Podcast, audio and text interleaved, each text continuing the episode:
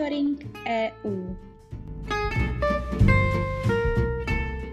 Zastoupení Jihomoravského kraje při EU si pro vás připravilo to nejdůležitější, co se během července 2021 událo v Evropské unii.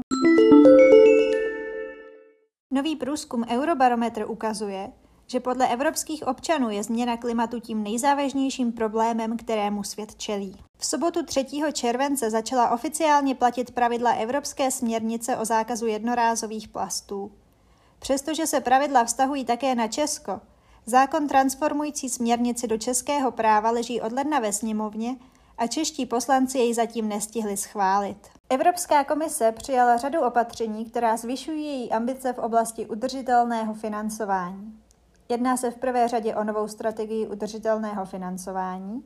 Dále byl přijat návrh standardu EU pro zelené dluhopisy, spočívající ve vytvoření vysoce kvalitního dobrovolného standardu pro dluhopisy, jimiž se budou financovat udržitelné investice. Evropská komise oficiálně představila kodex chování EU pro odpovědné obchodování a marketingové praktiky v potravinářství. Jedná se o jeden z dalších počinů v rámci její strategie od zemědělství ke spotřebiteli. Kdo chce do Evropy, nesmí představovat nebezpečí. Poslanci Evropského parlamentu proto schválili úpravu vízového informačního systému. Schválené změny představují největší reformu od vzniku systému. Na jeho úpravě pracovaly evropské instituce tři roky. Evropská komise představila přelomový klimatický balíček Fit for 55, který mimo jiné od roku 2035 počítá s ukončením prodeje nových aut, které produkují emise oxidu uhličitého. Návrh ještě musí schválit členské státy i Evropský parlament. Očekávají se proto velké debaty.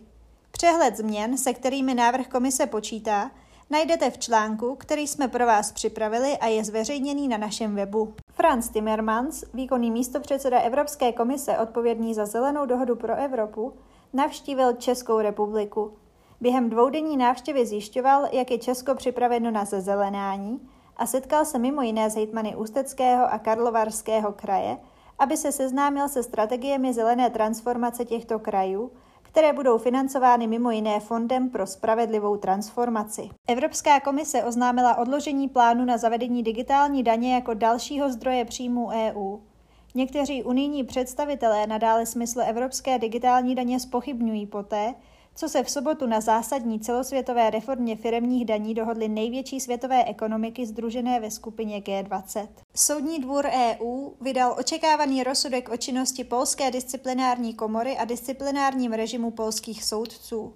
Ve vleklém sporu o justiční reformu prosazenou polskou konzervativní vládou unijní soud rozhodl, že polský režim je v rozporu s právem EU. Novináři v Evropské unii a v zemích, jež usilují o vstup do ní, čelili v loňském roce stupňujícím se fyzickým útokům i větším hrozbám v kyberprostoru. Uvádí to zpráva o pluralitě médií, kterou vydal Evropský univerzitní institut. Kritiku si vysloužila také Česká republika, konkrétně v oblasti plurality vlastnictví médií a politické nezávislosti. Britská vláda oznámila, že chce docílit významné změny v části brexitové dohody týkající se Severního Irska. Evropská unie však nové jednání o severoirském protokolu odmítá. Evropská komise schválila Český národní plán obnovy, který Česku otevře cestu ke 180 miliardám korun dotací z mimořádného krizového fondu EU. Potvrdit schválení plánu přijela do Prahy osobně šéfka unijní exekutivy Ursula von der Leyenová. Evropská agentura pro léčivé přípravky začala posuzovat vakcínu proti COVID-19 od francouzské farmaceutické společnosti Sanofi Pasteur a britské GlaxoSmithKline. Podmínky pro nezávislý soudní systém, pluralitu médií či boj s korupcí se v některých zemích EU od loňského roku zhoršily. Uvádí to Evropská komise ve svém druhém ročním hodnocení stavu právního státu ve všech 27 členských zemích. Evropská komise navrhla vytvoření nového orgánu, který má dohlížet na boj proti praní špinavých peněz. Úřad proti praní špinavých peněz by měl mimo jiné koordinovat činnost orgánů členských zemí. Česká republika poskytne do konce roku darem nejméně 2,39 milionů vakcín proti COVID-19 poputují do balkánských zemí, Afriky a Ázie.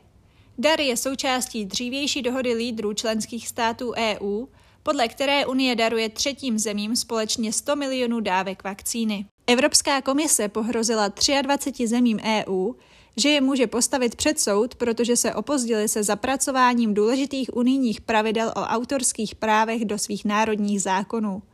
Vyzvala je zároveň, aby toto spoždění vysvětlili. Mezi uvedené země patří i Česká republika. Evropská unie má v oblasti zdravotnictví jen omezené pravomoci, přesto chce mít k dispozici lepší arzenál v boji proti přeshraničním zdravotním hrozbám.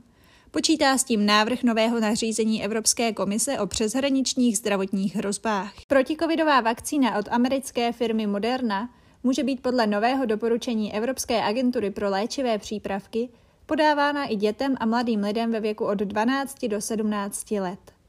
Preparát Spikevax od Moderny se tak má stát druhou vakcínou proti COVID-19 určenou i nezletilým.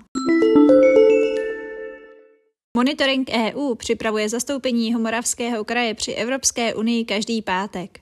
Kompletní informace a zprávy můžete nalézt v příslušném monitoringu na našem webu www.kjmk.eu v sekci Aktuality.